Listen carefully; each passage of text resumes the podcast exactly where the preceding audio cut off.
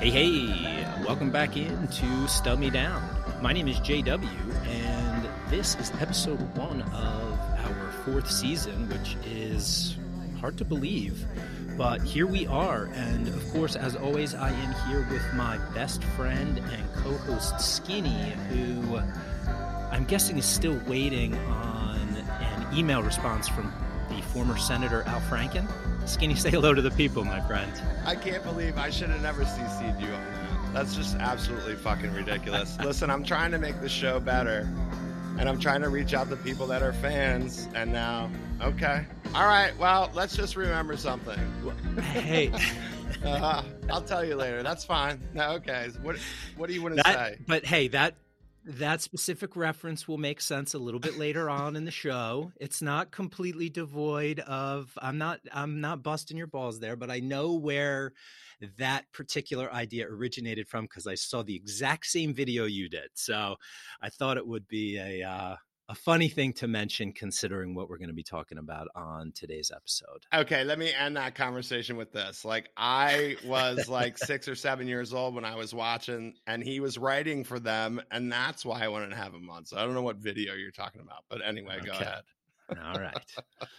All right. Well, hey, buddy, it's good to see you, man. I'm so happy that we are back for season four Season three was awesome. We talked about a lot of great music. We had some really cool guests on. The NFL has started. So if you are a football fan and also listen to our style of music, go check out our first episode from season three. We had Jake Jolivet on, who is the Fox Sports producer who likes to drop in Phish and Grateful Dead and other related music. Man, we're starting off skinny with a really cool guest and an awesome show to talk about today. So let's get right to it. Chances are pretty good you know who this guy is. He is pretty well known around our scene and on social media channels. He is one of the friendliest faces that you will see at a show. He is the CEO of Osiris Media. It is our pleasure to welcome to Stub Me Down RJB. RJ, man, thanks for being with us. We really appreciate the time. I know you're uh, a busy guy. Oh, thanks. Yeah, thanks for having me. This is great. I'm excited to be here. Thanks for letting me kick off the season with you guys. Yeah, it's going to be great, man. I'm so excited that you're here. And we always say this, and I'm going to just say it off the top. Like, we have a lot of gratitude for people that come on our show because it used to just be Josh and I, and sometimes I get bored. so I'm just kidding around. Actually, uh, I'm not really. But listen, we're really happy to have you on, and, and today's just going to be great. Again, I, I feel like when we talk about podcasting, we just got into this entire venue, I guess, of entertainment, if some people call it that, because I still ask people about podcasts like, are you entertained by this? Like what we're doing here. So I'm not going to ask all my questions yet because I want Josh to fuck them up.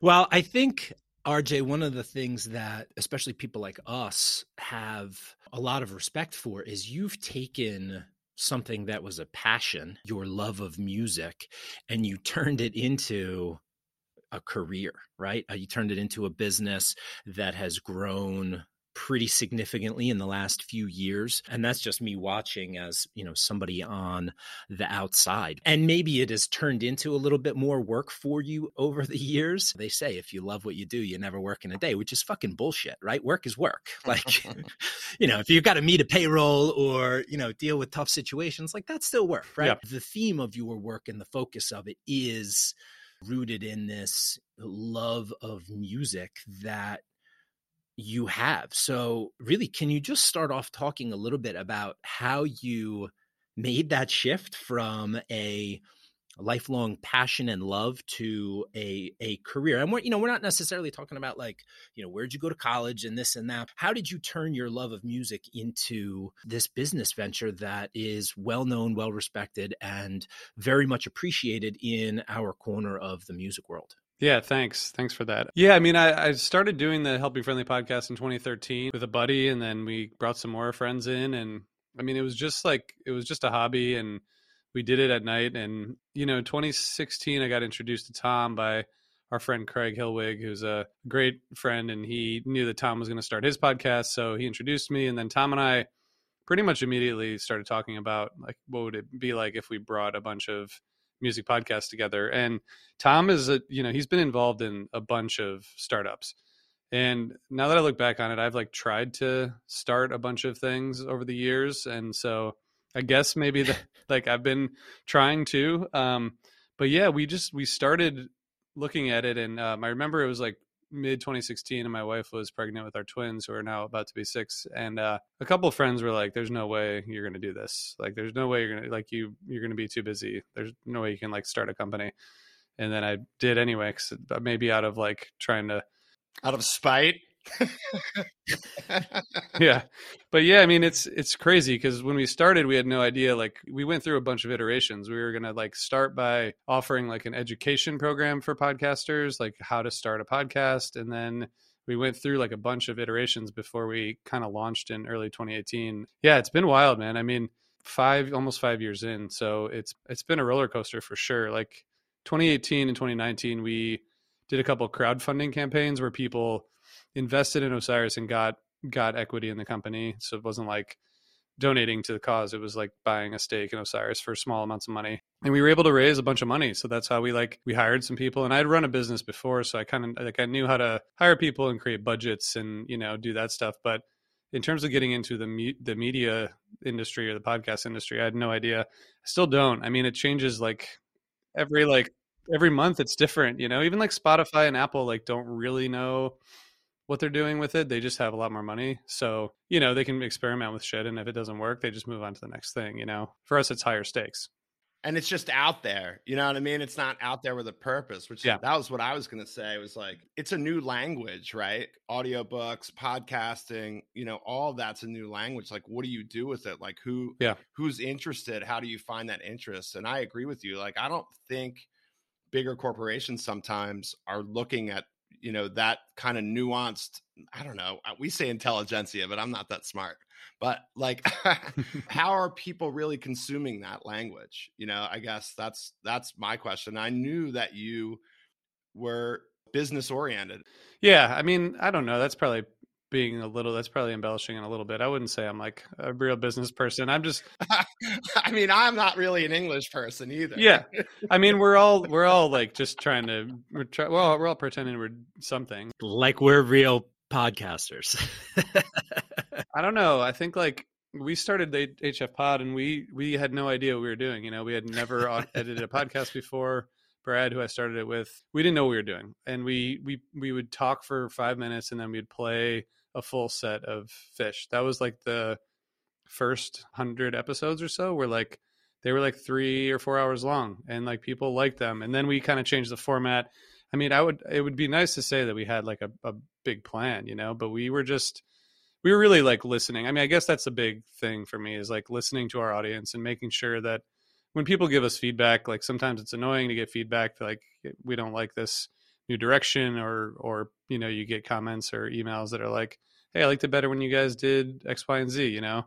And it's like annoying but then you got to really like take it into consideration. So to me it's like all about just like listening to the audience you know? Right. I feel like that's been our our main goal. I think it's amazing that you basically started with hf pod and now you've got what 50 I think I counted 51 shows on the Osiris homepage. And I know that some of them are, you know, like kind of one off series like After Midnight and Alive Again that kind of tell one story and then that's it. But man, those stories are fucking awesome. Yeah, thanks. With the way the people were there is mixed in and the interviews of Trey's bandmates and Tab and, and all of that stuff. And the way those two stories in particular came together that's going to draw people in right? And then and it's finite and you don't feel yeah. obligated you know after that right? Because after you listen to the last episode like okay well now i find something else to listen to. Then you have now added this fictional component eh, you know basically you wrote like a book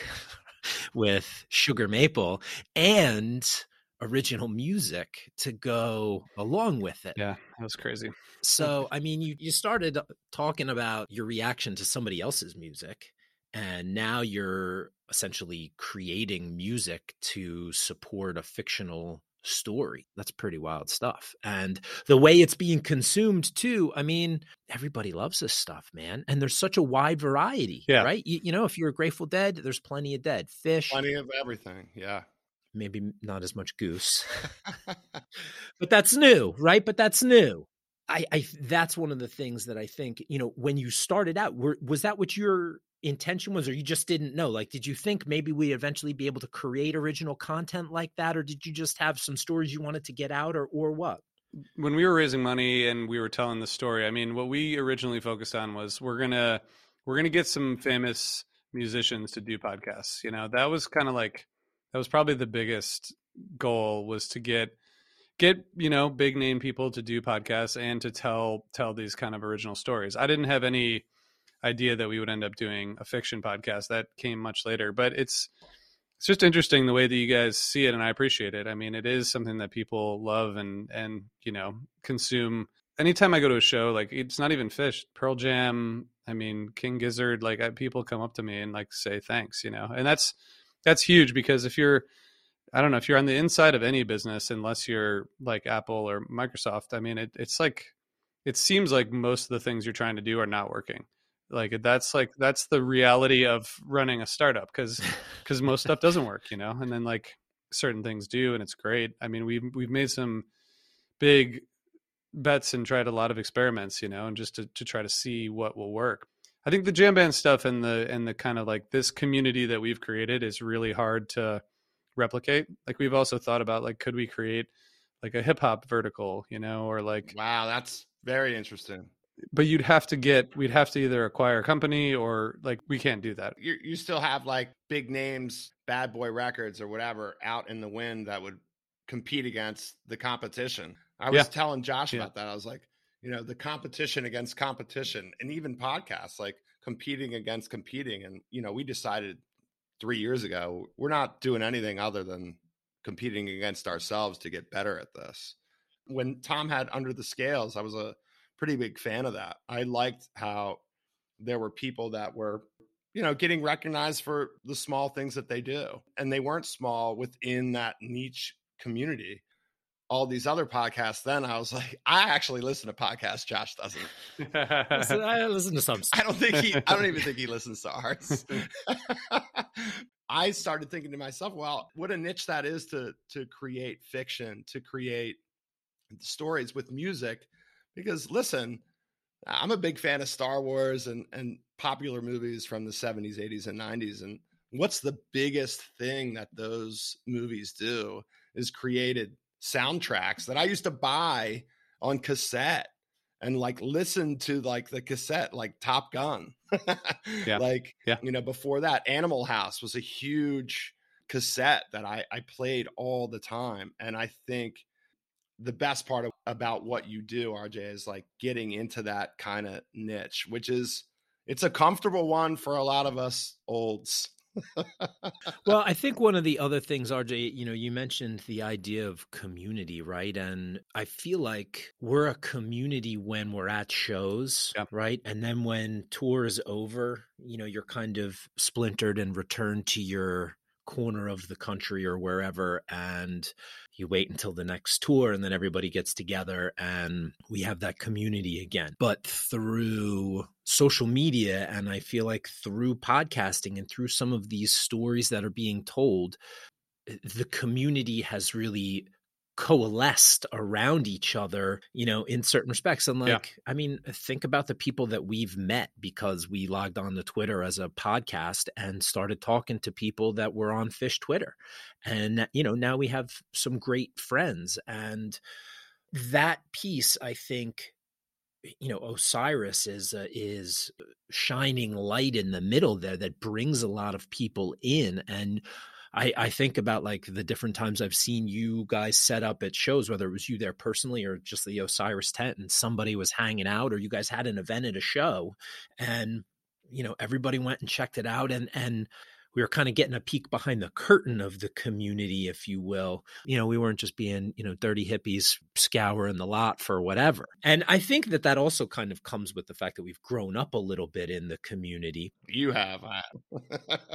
uh, this networking you know this is it's like actual networking you know like it's legitimate networking but with music as the focus and it really has moved that community from beyond just tour to all the time Yeah, that's a good point. And thanks. Yeah. I mean, it definitely feels like the community is a an ever present thing and evolving and, you know, it's great to to be a part of it for sure. The business part of it is is hard and challenging, but the community aspect is like what we're, you know, we have a brand and we have a community. That's really aside from all the content, like I think that's what that's what people see us as. I mean, what stands out to you, you know, about podcasts in general besides the business part, besides the community part? Like in your ear, what do you want to hear people do?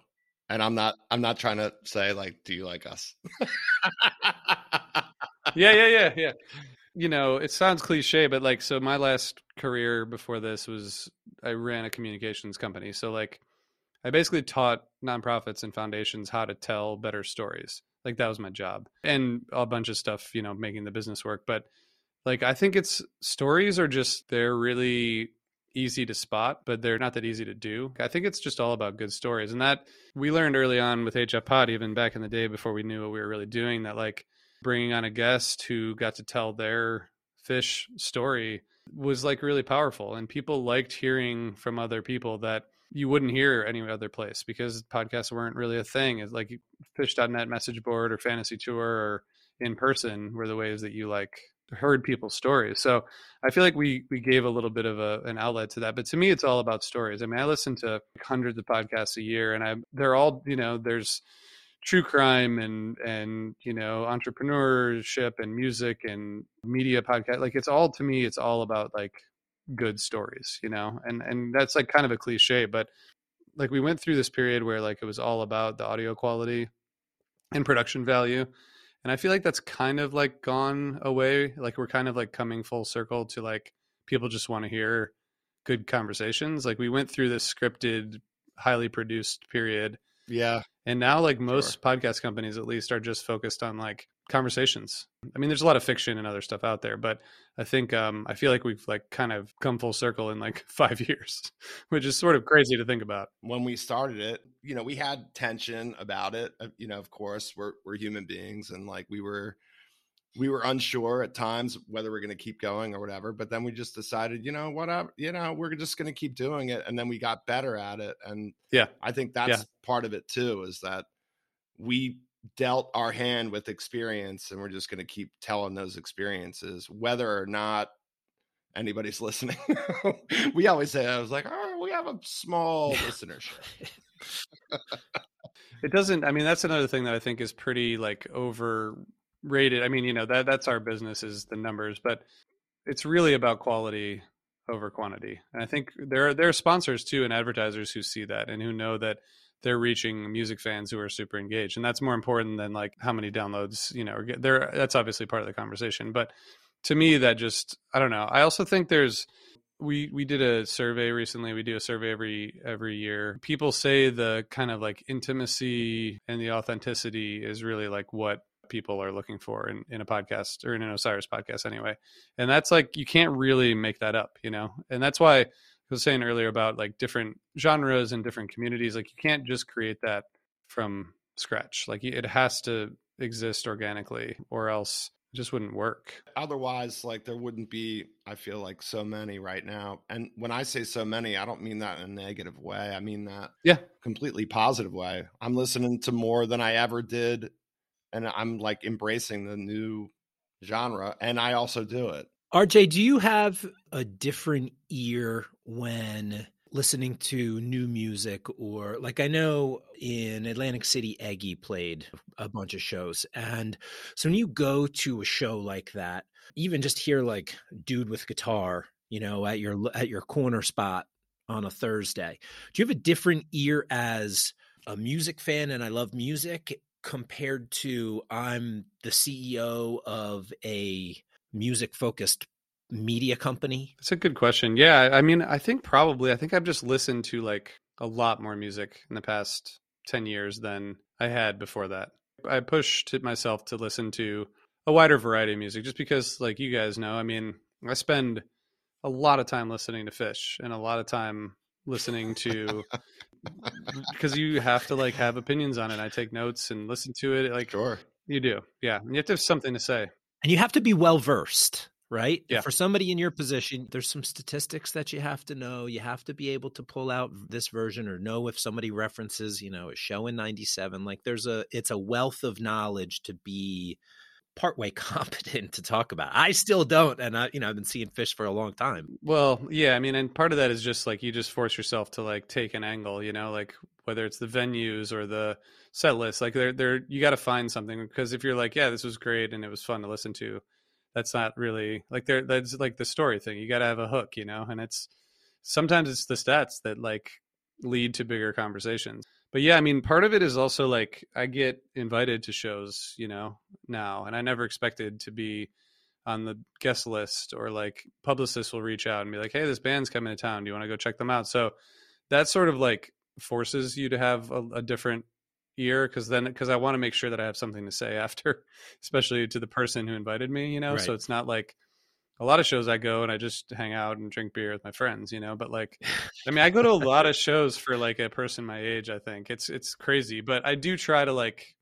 I mean, it's kind of like what I was thinking about Goose today as we're talking about this. Like to me, songwriting is so important and so like hard to nail down in a band these days. Like I, I really like look for songs, you know? I mean, I think seeing people improvise and seeing people jam is like is great. And I like I'll I'll, I'll always love that for sure. But seeing like a band with a well crafted song with a hook and you're like, wow, this is like a song that I'll remember. To me, that's like that's what kind of what I'm always looking for. Yeah, or a band that can cover something that you haven't heard cover and you're like, God, that's magnificent. Yeah. You know what I mean? Like that's absolutely magnificent. And do we need to do any more of this intro shit with RJ? I mean, he said already before that he's been on like a thousand podcasts. No. No, but I appreciate you guys asking all this stuff. It's fun. I mean, I appreciate it. The honest truth is, Osiris, like day to day, is really stressful and really overwhelming, and nothing at all goes uh, the way you think it will. I mean, that's like kind of how life is, and, and probably how most jobs are. But it's it's good to talk about the the positive sides because most of the time I'm just trying to figure out solutions for the problems. So like you know, talking about the the upside and what we're you know what you guys your observations are is is cool to hear. So I appreciate it. That's awesome, and thank you too. We met in person a couple of times, like I, I think at Dick's, and then when we finally like hung out and kind of had a conversation was uh, this past year at the April run at MSG. And what was the name of that bar that we were at? That was the uh, the Moynihan Train Hall bar. Which, by the way, I'll plug the Moynihan Train Hall bar. It's pretty awesome for Yeah, for a dude. pre-show thing. I think it's pretty great. I hope I hope to go back there. Yeah, I was like, I thought I was going to tracks. Yeah. I was like, oh, we'll just Yeah. meet him at tracks. It's the same thing. No, it was nice. It was better than the TGI Fridays in the basement of Penn Station. Yeah. I know that Yeah. TGI Fridays. I tried to get that thing to open at like 10 o'clock on the dot. Horrible place. Yeah. Well, Skinny, just remember, if What? podcasting doesn't work out, maybe we can uh, be truckers. You still got the you still got the name of that trucking company? I do. I'd say that to my students all the time. I'm like, listen, on the open road, you know, come back when everything's good. If you are new to Stub Me Down, welcome in. Thanks for checking us out. The premise of the show is that Skinny and I, over the years, have been to a lot of concerts together separately. And what we do is we pull one of those ticket stubs at random and we use that show as a jumping off point to talk about our friendship, talk about obviously the music, the funny things that happen along the way.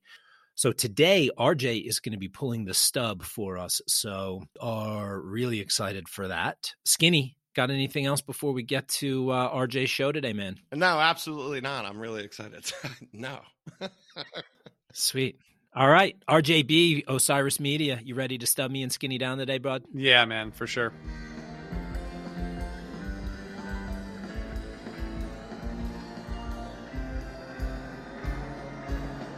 All right, buddy, tell us what you got. Uh, we had talked about this a bunch, and you know, I've talked about so many Phish shows, and, and I can talk about more. I mean, I, I have to talk about more starting tomorrow because we're just in the middle of this season of Undermind, forty-six episodes. So, but I had a I had a really amazing, life-changing experience this past summer, um, seeing Goose in at Radio City when when Trey came out. But you know, there's there's a lot of context that I'd like to share for people who aren't super familiar with the band, and also just it's it wasn't just about Trey coming out and jamming. Like that's that's that's a cool part of the show, but I, there there's so many moments, symbolic things that happen in the show, and this was probably like my I don't know, fifteenth Goose show maybe. Very familiar with the band, and it was just a really special night, I think, for everyone involved, including the band, but uh, but especially the fans. Now, RJ, you, you actually I don't know if Josh told you this. You have to read the date and the venue. Okay, I will do that. You might have said that, but I didn't. Okay, we're leaving that in, by the way. June twenty fifth, twenty twenty two, at Radio City Music Hall in New York. And I saw Goose for the first time this summer, the night before my birthday at the Chrysalis in, in Merriweather, and was I'm not going to say I was blown away, but I was blown away. Nice. I was like, I don't know. I, am just trying to compare like how I felt when I, I was like, oh, I've listened to them. Um, I got into them because of a show that Josh went to, and I was like, okay, I'll check them out. And they did this All I Need Arrow for 47 minutes, and I listened to it all summer at the pool. Josh, take it away.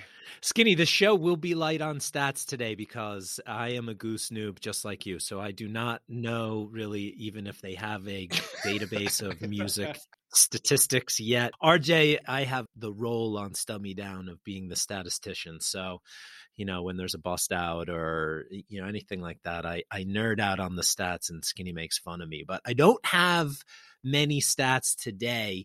The show that you're referring to, Skinny, was from the 930 Club in March. March, I think it was the third. I thought it was the second, but okay. Maybe it was the second. I think it was the first and the second, and I went to the second night. That was my second Goose show. My first Goose show was May 4th. 2021 when they played at the Frederick Drive-In. Oh yeah, oh, yeah. And they yeah. did two nights, and we caught the second night. Thank God, because the first night pissed rain for the entire show. Yeah, same. Oh, you were at that show, RJ? Yeah. Oh, that's yeah. awesome.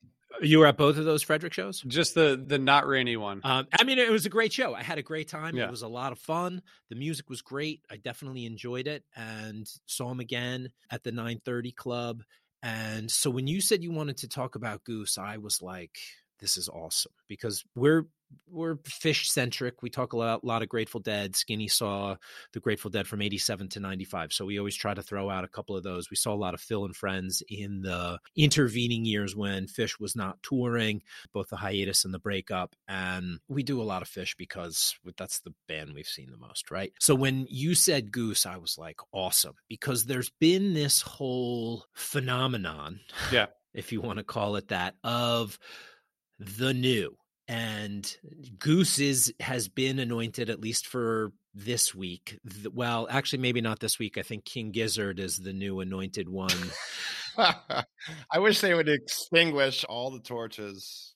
All right keep going Goose has been anointed by some faceless, nameless people on the internet as the next ones to get the torch from Phish, I guess, who got it from the Grateful Dead. I don't remember Jerry giving it to Trey. I must have missed that. This idea of what makes this band good, what makes them entertaining, what is the hook, right? Is it, have they just cracked the jam band formula because a lot of bands have been called the next string cheese twiddle Umphrey's mcgee disco biscuits have all at some point filled that space for however long or short that they were going to be the next big thing in the scene.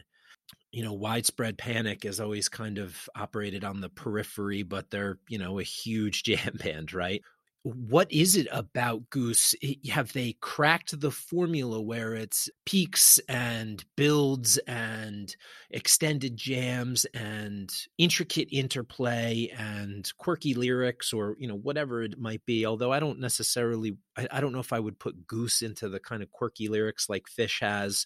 But what is it about Goose that maybe is giving them more staying power than some of these other bands that have been the next ones that are going to fill the zone after after Phish is no longer. Yeah, I mean, I I do think the the improvisation is is great. Like, there's no question about that. I mean, to me, that there's an example of of this with a friend of mine who whose wife is like we she went to Mexico with us to see Phish, and she didn't. She only went to like two of the four Phish shows while we were in Mexico. So she's like, you know, not a Phish person. She's like in love with Goose, obsessed. She's a smart person who likes music, you know. It, but uh, to me, like, and I know a lot of people like that. I'm sure you guys do too. That it comes down to two things. I think. I think it's about songwriting, and I think it's about vocals. Like, I just I think that they have the ability to write like a catchy hook, and Rick's voice is just awesome. And and Rick and Peter's vocal harmonies are just amazing. Their harmonies are their harmonies are really good. And Peter's now writing a bunch of songs too that I think are really good. Like I think they're He was a late addition to the band. Is that correct? I- I'm still working a little bit on like the band genealogy and stuff, but he was added.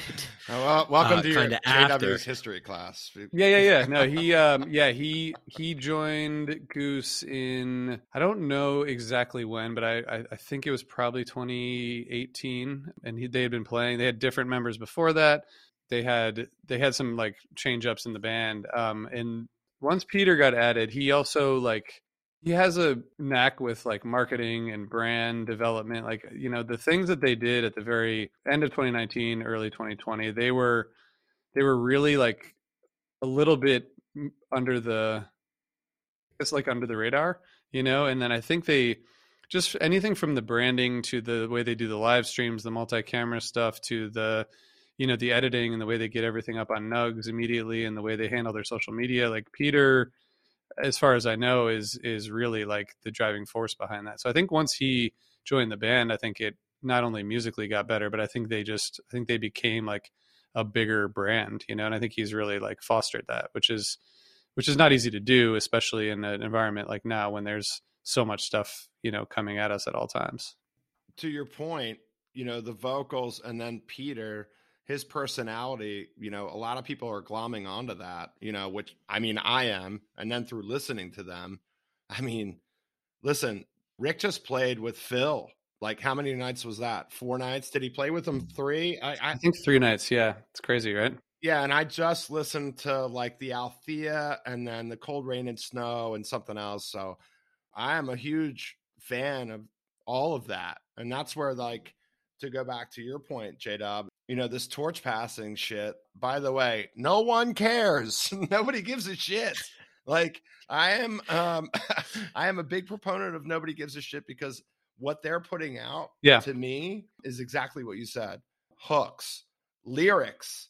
I mean, I could quote some right now. We haven't gotten into the show yet, so I'll I'll wait everyone. I mean, even going back to the like their current album, Dripfield, which is I think a really very good album and a good listen to the studio version. It's well produced. It's got some great songs and some rearrangements of some songs they've been playing for a while. But their songwriting is it's really catchy, you know. And I think I think that probably rubs some jam band fans the wrong way. Like I think people probably think some people think they're cheesy or or they're like derivative or something, and like that's fine. Jam bland is one of the terms I've heard associated.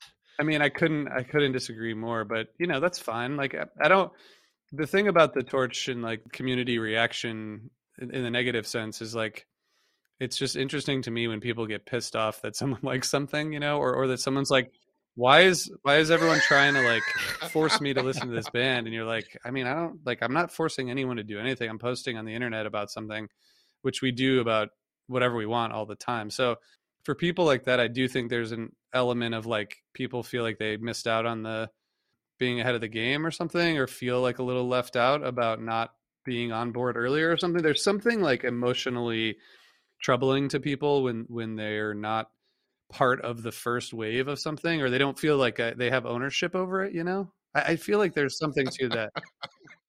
I'm laughing because I get it. Yeah, I understand that. I mean, I do feel like that's part of it in some way. One of the comments that I saw was that it was it was more negative towards Trey that he was giving these guys so much attention, right? He played this Yeah. night and and obviously when that was rumored and you know there's the famous picture of his you know kit being wheeled across the street before the show on that Saturday and of course that that lit everything up. I thought that was cool as shit.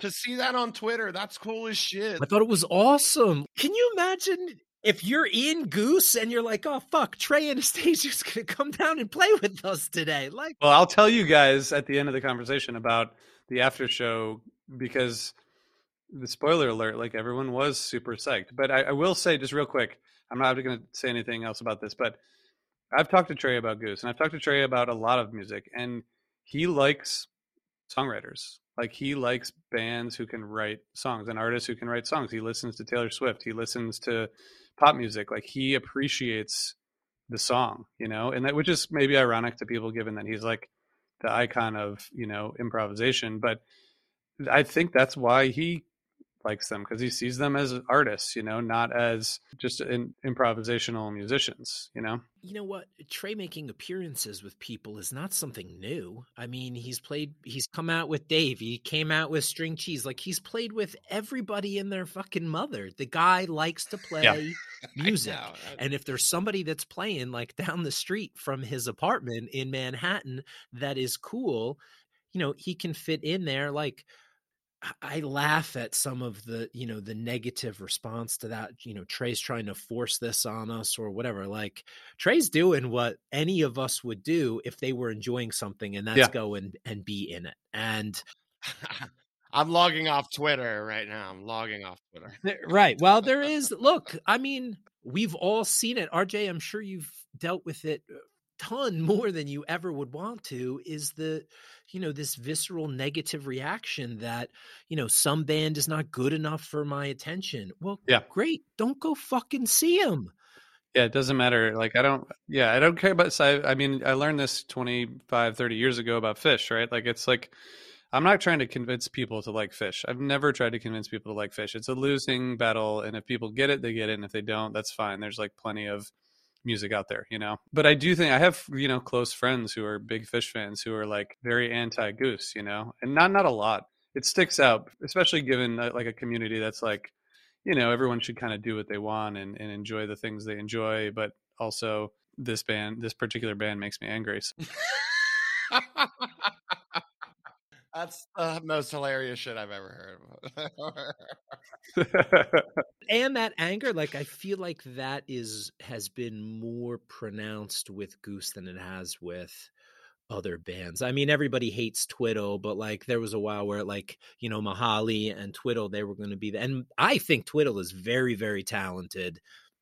I interviewed Mihali. I wrote for a music blog a few years ago and I only mm-hmm. did a couple articles, but I interviewed him and went and saw them. Great show, you know, very talented musicians. Yeah. They really vibe very well together, but people don't like the music. You know, yeah. fine. I like Twiddle. I'll talk about Twiddle it seems like it's been a little bit more pronounced. And maybe that is because Trey went and played with them and, you know, is now doing this little mini tour that they're doing in November, which honestly, I can't wait. I think it's going to be awesome. And you know what? I hope that the haters didn't buy any tickets so that we can all get together and hang out with everybody that's happy to be there and seeing a show. It's going to be amazing it's going to be just that that's a whole different conversation. It's going to be amazing. Well i do have a go ahead. I, I have some context. I was just going to say are you going to reading? Yeah. All right so great. So we'll all vibe together and then it's going to be like wonder twin powers well josh will have to be there. I'm going to fairfax and reading both ga venues so like you know it'll be it'll be great. It's going to be fun. Yeah, we're excited. See, I'm going to Billy Strings the night before the Reading show, so I trying to get to the Fairfax show too would have been. uh Josh is also a fucking snob, but cool. what? Come on. I'm just joking around. I do want to give some context about Goose, but I, I will say, like, I'm I've seen Billy Strings maybe five, six times. Like I've seen him at this festival called Festy, which was down in the mountains in Virginia, like outside of Charlottesville. Back in like he played a late night set in a tent that Stringdusters put on that festival. So I saw him a long time ago, and I've seen him a bunch of times at festivals and elsewhere. I still like I think he's incredibly talented, but I think the hype about Billy Strings is like mind blowing. Like to me, and I know there's people there are a lot of people who think he's like the second coming, and that's fine. Yeah, I'm not gonna like go on the internet and say like I, I can't understand why people like Billy Strings because like I don't care. Like I I think that's if something makes you happy, that's amazing. But I personally, that's how I feel. You like what you like. You know what, RJ? It's funny you say that because his story, like you said before, his story is pretty cool. Yep. He was just on CBS yep. this morning. Like, I'm not trying to tout CBS this morning, but you know, I'm old and I watch it on Sunday mornings with my coffee. You know, what do you want me to watch? You know, like you fantasy football now. No wonder your team's UFC fighting or whatever. You know, I did I did talk to a musician in the jam band world recently who said that like the Billy string Billy strings is, is authentic and Goose is less authentic. And I just think that's like I, I just totally disagree. How do you I don't how do you judge that? I don't know how you judge that. I think it's like the working class background versus like kids from Connecticut is the is the perception. I mean, you know how hard it is to like create a band that breaks through no matter who you are. Like it's Yeah. it's Hey, John Lennon had "Working Class Hero," one of my favorite John Lennon tunes, and I that speaks to that. "Working Class Hero" speaks to exactly what you're saying about Billy Strings. exactly. I think there is some resonance with that with people who are which is kind of a bluegrass thing. Sorry, we're we're getting way off track, but Who cares? True. It happens. So I, I think part of the, the the context that's important is like how they get to this point when June 2022 when they're playing Radio City. So like in January of 2020, Tom and I did a, a show at um, the Bell House in Brooklyn. Tom and I interviewed Rick and Peter on stage. Then we talked to them for an hour and a half, and in between our conversation, they played acoustic songs. Tom played uh, Brian and Robert with them. They did Birds of a Feather, and they did like five originals. And this was like us interviewing them, you know, in front of an audience. And right now, like we're we hope to do it again next year. And if we do, it's going to be at a 500 to a thousand person venue. There were, we sold about 150 tickets to this show. This is January 2020. wow. And this is after they had played Peach Fest in the summer 2019. After I started seeing them and like, you know, people were discovering them. But in the fall of 2019, they're playing capacity, like venues that had a 250 to 500 capacity. They were opening for Pigeons playing ping pong. Really just like a small band. I mean, a 250 cap venue with Goose is it, right now is just, it's hard to believe that that was only two and a half years ago. And then two and a half years later, they're selling out a two night run at Radio City, 6,000 people. I think there's some of this that is about the fact that they've so quickly and powerfully become so popular, you know, and I think that like I don't know exactly why that rubs people the wrong way. I do think it's like a an ownership thing, but you guys know during the pandemic, Goose did this like you know everyone was experimenting with music during the pandemic, and musicians were trying to figure out what to do. They had these like highly produced, great sounding shows from home that were acoustic, and then they did this bingo tour in summer 2020, which was like they had bingo balls that were drawn from a cage. They had this set up. They did a bunch of shows, and if you're watching the show, you could download a bingo card with songs on them. But also, like, there's one thing where they had to like, if the bingo ball came up, they had to like go outside and run around the house twice. That's amazing. And if you got bingo, then you got like merch. I think like stuff like that that they did, and they also did a bunch of drive-in shows, as you guys mentioned. And they're clearly writing a lot of music, but they were like they kind of came out of the pandemic with more momentum than when they went in, or like at least it didn't wane.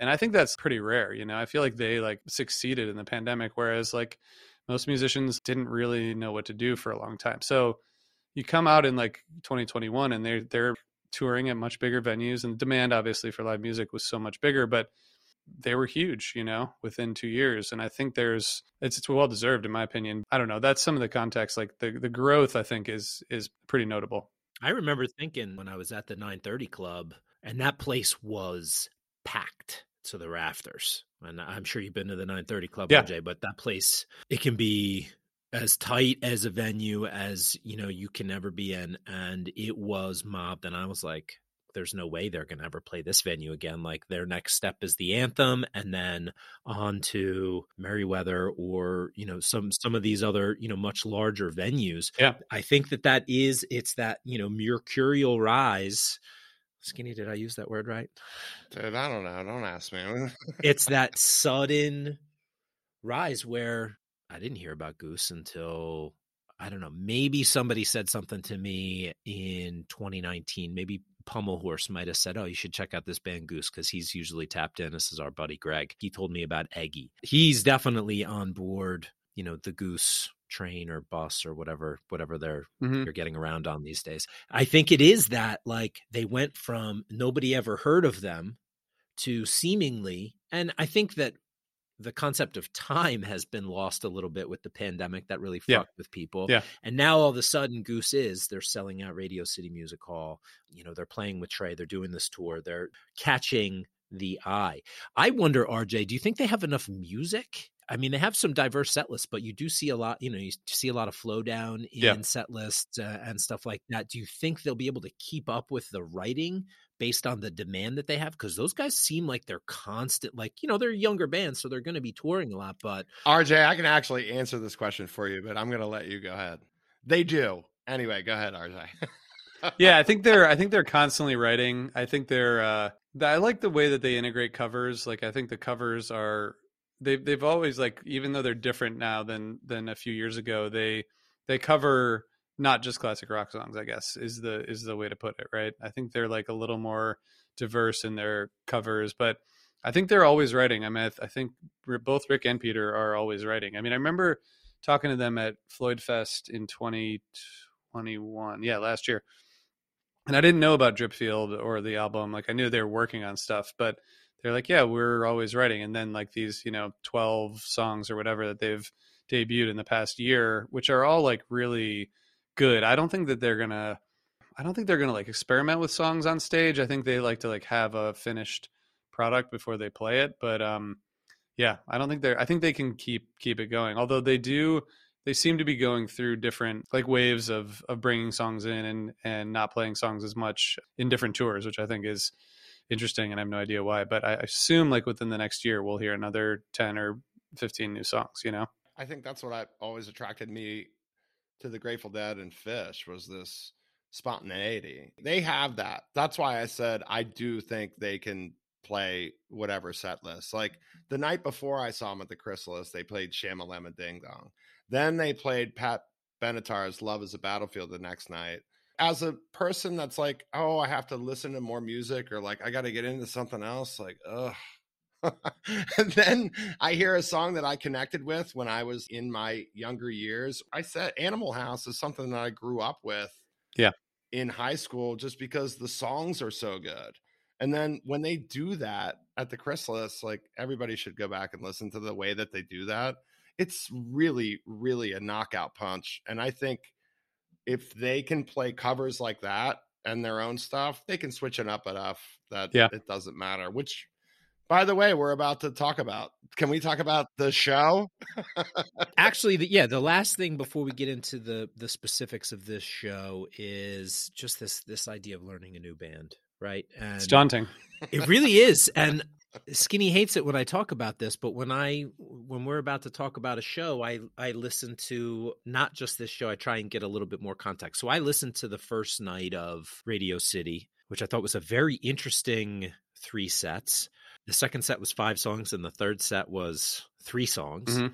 they did the acoustic at the beginning uh, the, for the first set but learning a new band is daunting is a good word because especially a band like this that has 20 minute 30 minute jams and you want to find out like what is their tweezer? What is their monster jam? Where do they get deep and exploratory? What are the band's quirks? And what is the vibe that the crowd feels? And you don't always get that when you're listening to a show you know that's been recorded. You know you kind of have to be there standing there. So i'm really interested to hear about your thoughts on the vibe and the energy of the crowd before Trey came out, just knowing that like that was hanging in the air. Yeah. The idea of learning new music is skinny. Uh, Like I'm really surprised, honestly. I'm going to tell you this, and I haven't told you this, skinny. This is the first time I've said this. I'm really fucking surprised that you're into this shit because usually you're like, I ain't doing that it, because it is it's time consuming to sit and listen to a couple of shows and to figure out what it is you like or uh, one thing that skinny is notorious for when he and i used to ride around together is he's a song skipper. So he would get you know 10 minutes we would be like in rj we would be in like the peak of a jam and he'd be like i'm ready for the next song and skip. I'm like we're on a fucking 16 hour ride to new orleans and you're skipping this song. Like don't do that. His engagement with this was something that i was like oh that's really interesting because he is a little bit older and so new stuff for him he tends to shy away from at the outset but he has definitely grabbed you know he is definitely like highway to the danger zone with his with his goose love great balls of fire Well, thank you. All right, RJ, I'm gonna shut this guy up for a second. I'm just joking around. Gonna read off the first set. So, Goose from Radio City Music Hall, six twenty-five. Uh, that's two O's in Goose Boys.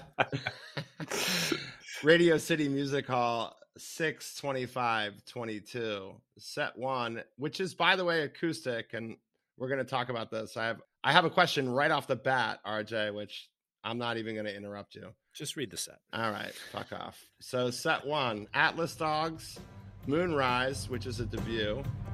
Debut or debut? Wake up arcade fire cover atlantic city bruce springsteen cover Flodown and then ending with Elmeg the Wise. This entire set reminds me of Reckoning or like Dead Ahead when the Grateful Dead had their acoustic versions, some of the greatest acoustic versions in my mind. I grew up on them, which automatically was like, I love this stuff already. Goose does that for me in this first set. We'll start with the Atlas Dogs, and there's a guy that screams right away after the first verse, basically. And I know that's what the vibe was, is they came out acoustic, so everybody had to be buzzing. I mean, yeah. So the Grateful Dead is my favorite band. So like, you know, the fact that they did this two nights, it's ballsy of them to do this, to do the fir- the one acoustic and two electric sets, just like the Dead did in 1980. And Dead Set and Reckoning are two of my favorite albums. They're probably the only two like albums of the Dead that I listened to. You know, so I think it was hugely ballsy and, and really just amazing that they they tried to pull that off. Yeah, with reference to Grateful Dead playing Radio City Music Hall in October of 1980, I did I did have to find some stats. So Goose did Jackarow on the first night acoustic, and the Grateful Dead played Jackarow first night acoustic. Now they played it a few other nights, but in the first night that they did it, it was the third or fourth song of the first set. So I thought that there was a little symmetry there. Yeah. Also, Skinny, that goes back to our Al Franken thing because on the YouTube video that I watched of, see, this is where he gets annoyed at me, RJ, because I do all this other research. So I went and watched like some of these Radio City acoustic sets from the Grateful Dead in 1980, and in one of them, Al Franken comes out to introduce the band. He was doing some sort of a comedy skit, and Brent came out and cut them off, and then they started playing music or whatever. So that's that's the full circle on the Al Franken reference. That's amazing. beginning of the episode. It's amazing.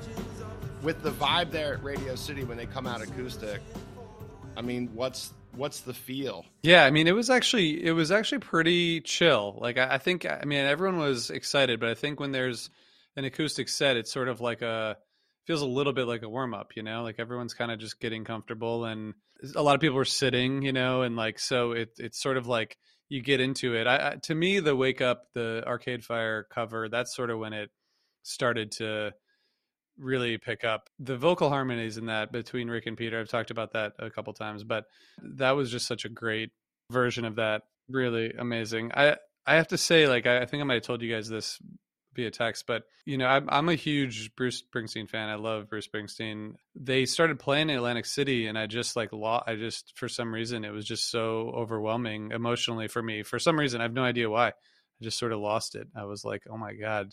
It, part of it was just because I love him and I love that song, and that was like a really emotional moment. And I hope they play that song more because that was just incredible. That was the highlight of the set for me.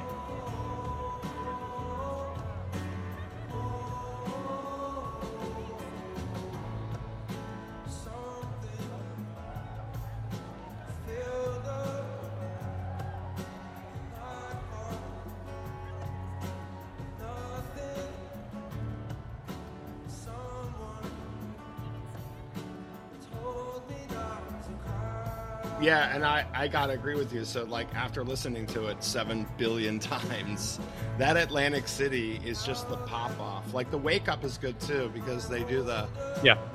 God, they I can't. I'm not gonna try it, but the oh whoa whoa whoas, they harmonize so well in that. And then when they break back into verse, and then the Atlantic City does that too, and just the way that they sound. I know that there's a band version of Atlantic City, which that kind of reminded me of that, not necessarily the Springsteen version, which I listened to, and I was just like, Yeah. I I would have melted too. I mean, I would have been like, uh, you know what? Good night, everyone. When I listen to that, I feel that feeling in the crowd because actually, during the Atlas Dogs and the Moonrise, like it's kind of chatty Cathy. There's a lot of people talking, meeting. You can hear it through the odd version. It's it's crazy. Yeah. Well, one of the things with the covers, and this is one of the notes that I had about Goose, is they really do have a great mix of covers. Mhm. You know, I mean, you're talking about they play an Arcade Fire song, and then they play a Bruce song. They play a Beatles song a little bit later on in the set. They've played Grateful Dead. They played Grateful Dead the night before. I saw Love Light. They played Love is a Battlefield. Skinny said that. Creedence Clearwater Revival. They've played The Who. Danger Zone. Blind Melon, Steve Winwood. I mean, there it's just it goes on and on. I mean, it's really impressive. And, you know, not only that, but they're doing the songs justice. They're not quick run throughs or making it kitschy. They're tackling those tunes in a very respectful way, but also that, you know, kind of kind of typifies what Goose's sound is, at least as Yeah. much as I've been able to figure out. And that version of Wake Up, when Skinny and I were talking about this, he's like, I, I Goose's version is better than Arcade Fire's version. It is. I'm sorry. And I was like, you know what? I went and I listened to Arcade Fire's version of it because it's not a song that I was really familiar with. I was like, yeah, Goose kills this. And it, there is that emotion. And I think, RJ, that goes back to the comment that you had earlier about the vocals. Yeah. There really is that passion and that, that sense of emotion that comes through the way they sing some of these tunes. Even if you can't distinguish what they're saying or what the meaning is there is that passion and emotion that comes through and that is a hook like that is a, an important thing especially for me as a music fan like how does it make you feel and feeling that emotion it feels very authentic and genuine when it's happening and these guys definitely have that that's definitely something that i enjoy and have captured from the admittedly limited base of knowledge that I have with Goose. Can I just ask you one more question about this first set? Yeah. Do you listen to this on repeat? Because I have for like a month and a half, and like I was done prepping for the show like a month ago. You know what I mean? I feel like you would. Yeah, I have. I've listened to it a lot. I've listened to it more than I've listened to like an acoustic set from any other band in a long time. I, I will say that like the last two months or so have been so filled with listening to Phish for Undermind that I have I listen to new Goose shows like typically the day after they are released on Nugs. But I haven't done a lot of revisiting. But this is a set that I've gone back to a bunch of times. I mean, I think it's it's the Elmeg the Wise, which is sort of like a fan favorite. You know, the really beautiful version to end the set is is really nice. It's a really good, solid set.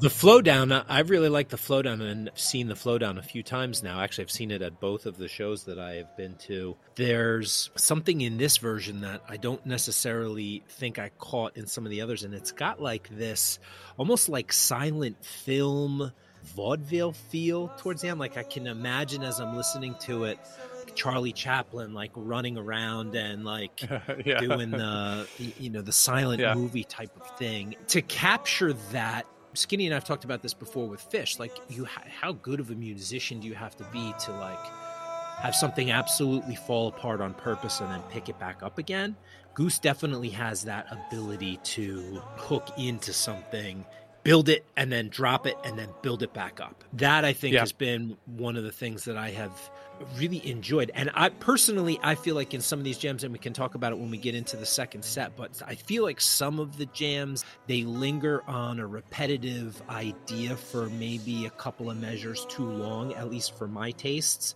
But i also feel like you know they're still relatively new in the realm of music and and bands that have longevity. Mhm. you know those things might shift adjust or maybe it's just something i got to get over you know when it happens No, yeah. I mean, I think they're evolving. They're evolving for sure. I mean, I, Flodown reminds me of Possum. Like, Yes. Uh, really, it's just sort of like a, you know, it's a fun thing that just is sort of like a repetitive, groove that that builds to a peak, and it's fine. It's it's a fine fine song, fun fun live. I mean, that's how I feel about Possum. Like I don't really listen back to Possum a lot. It's really fun when you're there. Flodown reminded me of Possum too, and it's like it's the same kind of repeated measure, but like who really cares? Like it's that's the fun song. The Elmeg the Wise was the one that I was interested in. It kind of reminded me a little bit of oh Christ, what's an acoustic Zeppelin tune? Somebody help me out here. I don't know. There's acoustic Zeppelin tunes that remind me of Elmeg the Wise. I think bands try to repeat that tenor, and I think that's their way of doing that. Hmm. Oh God, it's something about hobbits or Mordor or something. Doesn't really narrow it down. so it's their whole catalog, but they play it acoustic. But anyway, Yeah. I'll end on that. We'll we'll go over to set two, but let me just repeat set one from Radio City 62522, Radio City Music Hall, New York, New York. Atlas Dogs opens up the set, which I, I'm actually it's a new favorite tune, especially the guy that woohoos in the middle of this one. Moonrise, Wake Up, Arcade Fire Cover, Atlantic City, Bruce Springsteen, Flodown, and then Elmeg the Wise. All right, J Dub, what do you got for the second set? All right, so after that acoustic set, we get into an electric set too. So I feel the need, the need for speed. They open up the set with Rockdale, uh, Seekers on the Ridge, part one and part two. Redbird into writing a novel with Father John Misty, and then they close the set with Creatures. So the Rockdale to open the set, I thought was really cool. That they kind of kick into that jam at like five or six minutes, and it really just takes off. And that's one of the impressive things to me about Goose is how quickly they launch into a jam once they kind of leave the formal part of the song. Yeah. And you get a nice little funk jam from Peter on the keys, which big fan of that. When I watch them on like a YouTube or if I'm at a show, watching him transition from the piano to the guitar is fascinating to me. It's just something kind of out of the norm. So I really enjoy watching the stagecraft of that when, you know, he's jamming out on the Yeah. keys and then minute later he's like up wailing on the guitar. You know, like one of the things I love about music is just a good infectious sing along. I mean, that's why like aside from the Dead and Phish and, and other kind of bands in this band, like I listen to the Beatles all the time because these songs, like the songs the Beatles write, are perfect, simple, but like really difficult to do. I'm not I'm not comparing Goose to the Beatles, but like Rockdale is such a good example of this. Like going down to the Rockdale, gonna lay it all down for you. Like my kids walk around the house singing this, and that's how you know that like it, it works. You know, like kids kids will like remember stuff that that that works well. It's got a I, hook. I agree. Yeah. Like the the Peter and the clav, and then like going back to the guitar and Ben, like the drummer, just it's like it's high tempo the whole time. The cool thing about this song, I think, is it always goes back and ends with the chorus, which is like a big hug, you know? It's like a, this is like almost 20 minutes. There's versions that are 20, 25, 30 minutes. But it always ends with this like return to the, the chorus, which I think is fun. Like, Yeah, going back to the rock down. Yeah, Yeah. it's, it's yeah, it's just so great to end Yeah. with that. Like Phish will often like go back to you know the end of a composition, but to come back into a song with a chorus after 25 minutes is, I think, pretty awesome. So it's definitely one of my one of my favorite songs. Yeah, and I like the middle of it. I, I was like, oh, wh- what's this like? I, I, we have a tendency to do that as like fans or listeners, and we've been to a lot of concerts. And I was like, oh, like an ocelot, a little bit of a slow down opener, whatever. And then I was like, that's stupid, because then they just like went up to like outer space with this thing, and then they come back with this is really different, Yeah. and I like it a lot. So there's that they hooked me. I'm more the fish, you know, pardon the pun, than than you know the fisherman here. Like I'm everything that they do. Well, not everything, but uh, most of what they've done so far. I if I was there, uh, you know, if I were there. Sorry, contrary to the fact condition. If I were there, I would have been just pleased as punch and, and all over this. Uh, that would have probably um, just because of the experience and where I was, Radio City, and then seeing them, and Yeah. even before Trey came out, I would have been like, wow. You know, these guys know what they're doing. I mean, if you play Radio City, don't you know what you're doing? Yeah, on some level. On some level, you have to. Right. When I was listening back to this, I, I wanted to listen to the show and kind of forget about the third set and knowing that Trey was coming out. it's kind of hard. it is kind of hard, but it it can color how you hear it, right? Mm-hmm. I mean, I imagine and listening to night one and then night two, the energy in the room is totally different, and you can hear it. And I mean, there had to be RJ like just throughout the show, like this buzz of anticipation that this was going to happen. Now, you know, you can kind of hear that, but but listening back and like trying to forget that Trey was coming out and listening to just what Goose can do, I was really impressed with the first set, obviously the acoustic set, but then this set too. Uh, the Seekers on the Ridge, part one and two. I really like that song. It, it has a little bit of a My Morning Jacket type of feel to me, kind of vibe. I don't understand why it's in two parts, but I'm not a musician. I actually do. I heard it today, but uh, we can talk about that off air. I like the flow of the set from Rockdale into Seekers on the Ridge, which has this. It's kind of hard to describe that emotion, but like I almost kind of feel like I'm, you know, walking through the woods on like the edge of a. Like they really do carry that through in the emotion again that emotion that they play. Yeah. and it's much different than like an Axilla 1 and an Axilla 2 where it's basically the same song they just change the lyrics up you know? And now everybody wants to hear Axilla 1 because they're playing Axilla 2 right right? right, right. yeah. I don't know the difference between that one. Well i i do think just to like on seekers on the ridge i mean I think this is like there's the vocal harmony, which is which is again like a great thing with them. But when people are like, "What makes Goose different than other like jam bands?" quote unquote. I mean, to me, like a song like this is a good example. It's good lyrics like that are they can transport you, you know. And I think they're in great vocals, but in a musical structure that's like distinctive but approachable. They're not like they're not doing prog rock compositions like Phish or like Umphrey's. The, st- the song structures are earnest, planned out, and they're much. They sound mature, but they're not like overly serious. They're not like getting into like indie rock. I, I can't you know smile because i'm like so serious but they're they're like towing this line of like my morning jacket's a good example i feel like they are they're they're more similar to me i, I tweeted um a, six months ago or something that Goose is much more like Vampire Weekend than they are like Phish, and it like you know made people lose their minds. But I really do think like in terms of songwriting, they're taking this like much more rock based approach to to writing music than you know they're not trying to write complicated compositions, but they are writing like these structured songs with really good lyrics. You know, I think that's a good example of that.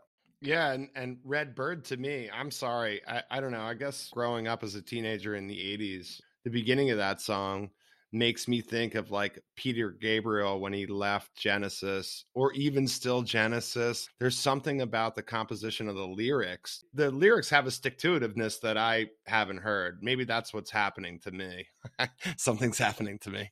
Something's happening to you. And that's a Peter song. And you know, it's like newish and right. he he and Rick have totally different but complementary singing styles and writing styles, I think. And I like the where this is evolving. I do want to say just uh, about the jam here if you you can hear, especially in this jam, the percussion. Jeff Arevalo, who you know he he's the fifth member, and he played stand up bass in the um, acoustic show that we did that I told you guys about um, in early 2020, and you know once the pandemic started, he was playing with them all the time and was added as the percussionist. And I think there were fans who were like, uh, "We don't need more." people in the band but a song like this or like dripfield you can hear like how much depth he's adding to the music you know like this different layer that without like i couldn't imagine this song or dripfield or a lot of this like i couldn't imagine goose without him.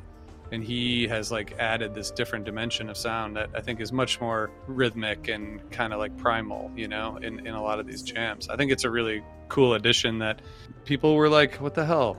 They're gonna add like another dude? Like we liked it how it was but turns out like it's gonna work out. He's comparable in the way he fills in the gaps to like Cyro with Trey Band. Obviously, Cyro uses like you know the walnuts shaker and like Yeah, all the yeah. different. No, you but know, you're right, you're right, yeah. right. Bangs on a you know trash can lid or whatever. But it's the same type of thing, right? You couldn't imagine Trey Band without Cyro because he fills those spaces, and I definitely like that part of this. And uh, Stub Me Down's very own Skinny used to play the congas back in the day, so Nice. I also have you know a soft soft spot in my heart for uh, the rhythmic rumblings of a good conga player. Okay.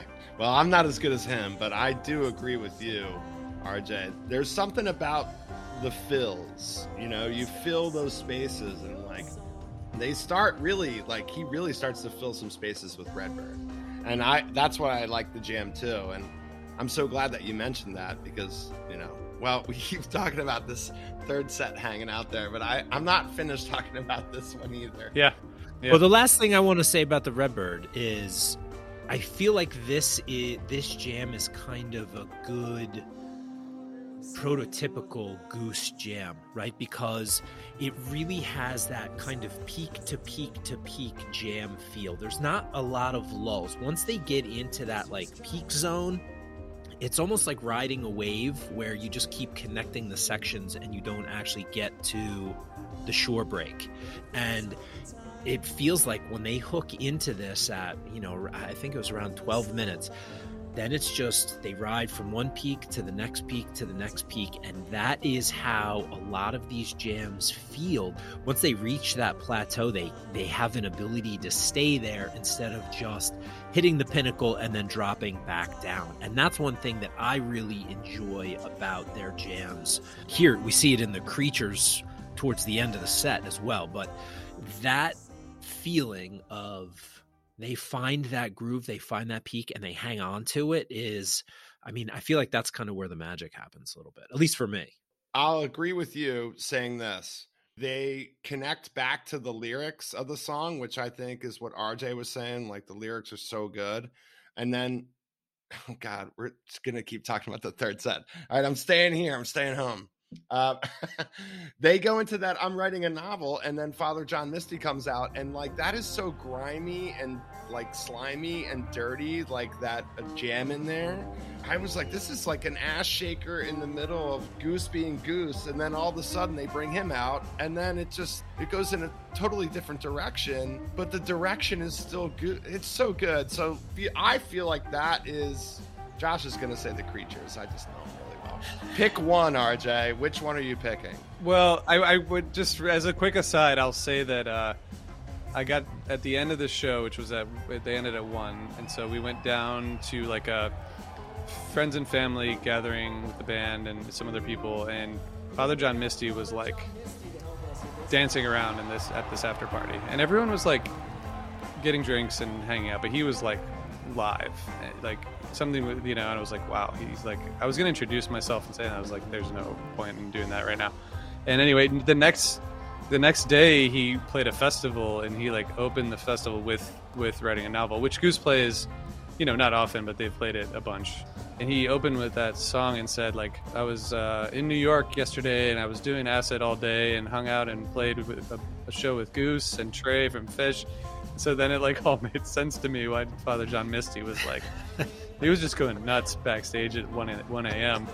The creatures, I really love creatures. I mean, I think that I don't know the the Redbird Jam is. I really like the like peak building and the trilling and the you know like I, I think that's a I think that's a really cool But I do like the song creatures. I like the use of the auto tune on the lyrics. I think I like the fact that they're bringing like a different sound to to some of these songs. The Creatures is good. I I feel like Creatures has uh, a lot of Pink Floyd type of influence. Like that's kind of the vibe that I get from that. And apparently, I saw the Goat Creatures, which was the, at the drive-in on May fourth, twenty twenty one. It's a good one.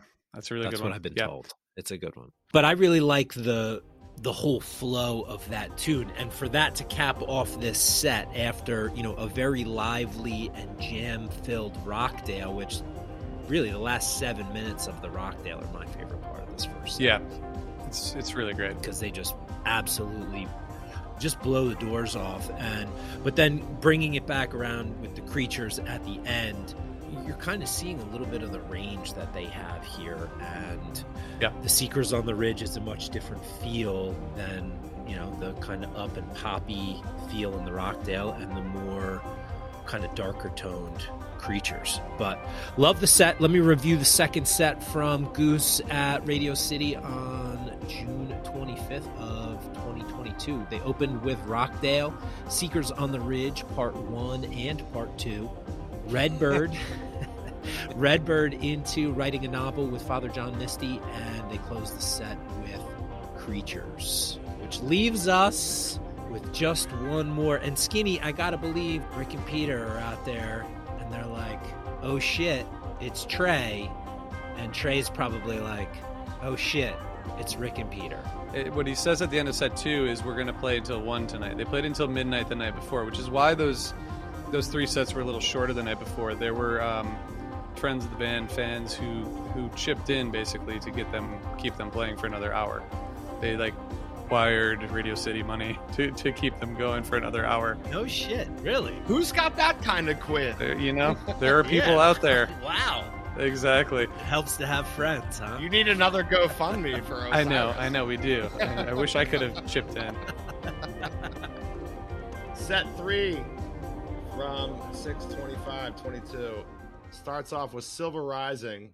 And then everybody's favorite guitarist, Trey, comes out for Hungersite, Arcadia, Dripfield, Loose Ends, The Empress of Organos, and then finally the encore, Tomorrow Never Knows, which is a Beatles cover, which, if you didn't know that, I'm going to hit you over the head with a tack hammer. Skinny, I had to laugh. Sorry, real quick. I just had to laugh that they did Tomorrow Never Knows because how many fucking times did we see Phil and Friends play Tomorrow Never Knows? It was like every other show they played that too. I got to be honest with you. I only listened to like the first five minutes of this one. But so, anyway, third set, all I have to say is the vibe in the venue totally calms down. There's no more chompers on the version that I was listening to, RJ. And so again, they open up with Silver Rising, and then Trey's still not out there. So are you thinking anything? Is he going to come out, or do you know he's going to come out towards the mid of the of the set, or did you have knowledge of that, or were you just like another fan that has knows nothing, which I really love when I know nothing. Yeah, I mean, I knew like we knew he was coming out. You know, we didn't know when. I, I kind of assumed it would be like an ending jam and encore sort of thing. And I actually got stubbed down by Goose's manager, who's a friend of mine. So I was up in the balcony, like toward the front of the balcony, which were like the friends and family seats that I got, which were great seats. But um, before the third set, he texted me and was like, "Come down, that we have seats on the floor." So then I was in, I was like 20 rows back for that set, which was pretty amazing. I thought it would be like half regular set and then a closer jam sort of thing, you know. Silver Rising to me, like that's like a top five Goose song for me. I think the the bridge with the vocal harmonies is just so great. I love the like the story. It's like you know werewolf story. I don't know. I, I that that song really hits me. It's it's such a great song. And then when once they kind of Peter like does the Trey come on out and it like the crowd goes crazy and from what so from what I understand Trey rehearsed two songs. He rehearsed the first two, right? Hungersite and Arcadia. So which is pretty obvious like you can tell, you can right? Tell, definitely. But then as you get through the set and you start listening to the later part of the set, you realize, and I was watching the whole time, like he basically had no idea what was going on after those two songs, and he just like we'll talk about it, but um, it's like your father. I, yeah, I mean, obviously he's like in a good position to just be on stage with people when he doesn't know the songs being played, but. I think the plan maybe was for him to play two songs and then for them to finish up the set. Maybe for him to do the encore with with Father John Misty. But um, I've loved Phish for a long time, as you guys have, and I, I really, really, really like Goose a lot. I mean, I love Goose, you know, and so seeing that, I don't care about the torch pass. Like, I don't think it signified anything to me. It just was awesome to see Trey playing with them. like, you know, I wasn't like, wow, we're in a different world now, or like this, this is like a signal that Trey approves of them or whatever. Like, I, I just, I just thought it was awesome that he gave them the respect of like playing with them eh, on such a big stage and he was so respectful the whole time you know to to a fault you know he was very like focused on what he was doing he didn't want to fuck it up i think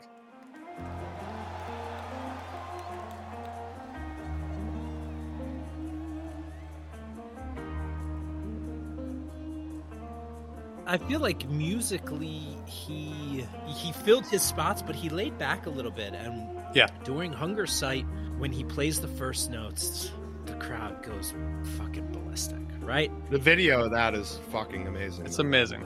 Video's amazing. great. He takes the first solo. It sounds awesome. But then for a lot of the rest of the at least before they kind of get into the jam, he's kind of like playing rhythm guitar and just kind of hanging back a little bit, which, you know, if you've seen him play a lot, is a little bit strange to see. But it was definitely very clear that he was observing how they played on stage, kind of filling the gaps. And I mean, it was so cool when Peter came around when he was playing guitar and the three of them were standing there. And then Trey kind of let loose a little bit, and it was the three of them going back and forth. And I'm not a musician.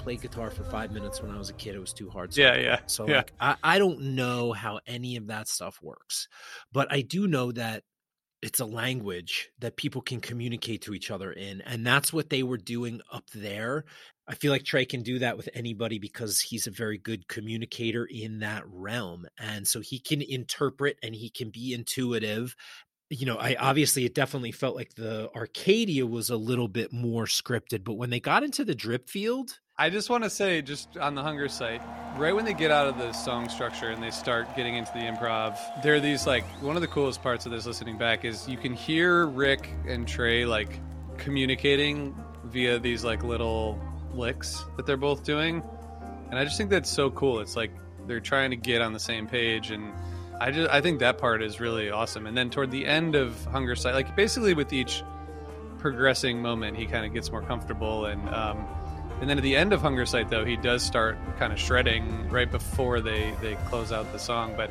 I think he was really concentrating on getting it right and then like started to get more comfortable. Man, the, the Hungersite, I mean, I think that it's just like a historical document, you know what I mean? Like, I don't, I, I think that's like their jam, the later jams are much better, I think, in terms of improv. But that was like, it's just cool to hear it evolve and to hear Trey like communicating with a bunch of musicians, not just Phish. You know, it's like he, you can tell that they're all they're all listening to each other, and I think that the whole the whole band is responding. And it's and then the Arcadia, you know, hearing hearing Trey sing the first verse was just like really cool moment. Clearly, he's like reading off an iPad, and like you know that's fine. This song that's really iconic for the band, you know, it's their, it's their most played song. It's probably their most famous song, and hearing Trey sing a verse is that's pretty cool. When he sings that, I just think he hits all nails. I don't care what iPad he has. Like he could have my daughter's iPad and read off of that thing. Like he yeah. literally nails that. And then also the part where he's like, "How Trey is that? Wood stills and little red pills." Yeah. Yeah. That's all Trey. I know. I mean, and I'm thinking to myself, I'm like, how do they know that that lyric fits his life or his vibe or like what he's been through? I just felt like that to me was this huge moment for him with them instead of a torch passing. I don't know. What do I know? I still want to go back to the Hungersite where it was like, can we all put down our weapons? and then I'm like looking at Twitter and everybody's mad at each other. But anyway, a song that they, you know, is on the new album, and, and I would encourage people if you haven't listened to the album Dripfield, the album versions of all these songs are, are great. Yeah, I mean, you know, really good. I think it's a very good song. There's like in the Arcadia Jam, there's this like really, again, like communication. You can hear Trey like listening. I think that's the thing about Trey is like, I think what at Phish shows we assume that he's kind of leading, you know, but you can tell by the way he plays, and especially like this or the the other sit-ins he's done when he plays with with other bands. I mean, he's just a really good listener musically, and I think they're, they're they move into this Bliss jam in Arcadia, and it's just really like kind of this really beautiful space, and that I think that's when I was like, I can't believe this is happening. I was sort of expecting him to come out and play a couple songs and maybe jam a little bit, but they're in this like improvisational space that is completely new and different because they're all playing together for the first time and that's something that like I really appreciate. We, I've done a bunch of Osiris shows where we bring musicians together who've never played together before, and just seeing what comes out of people not playing together before and improvisation that that sort of improv it's just incredible. It was a really emotional like moment. I was like this is this is a like unique situation we're in.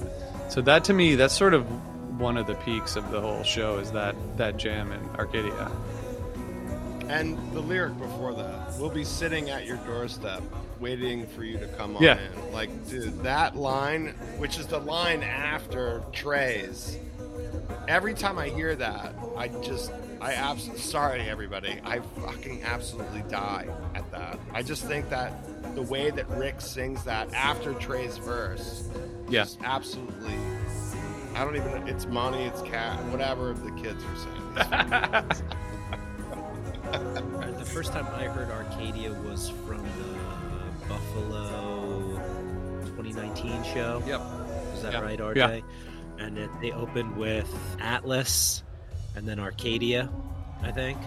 That's a smoking hot version. So that's kind of been my yeah they released that as a as a sort of as a live live album. Yes. And so that was like the first Goose show that I had ever listened to, and I honestly I couldn't get past the first three songs because of that Arcadia and hearing Trey come out and play that and the moment he steps up and so I listened to the stream that they have on you know Goose Goose's website but I also listened to the the audio ver- the audience version. Just the way the crowd reacted you know that's the energy that I think had probably filled the room all night and then kind of exploded in that moment.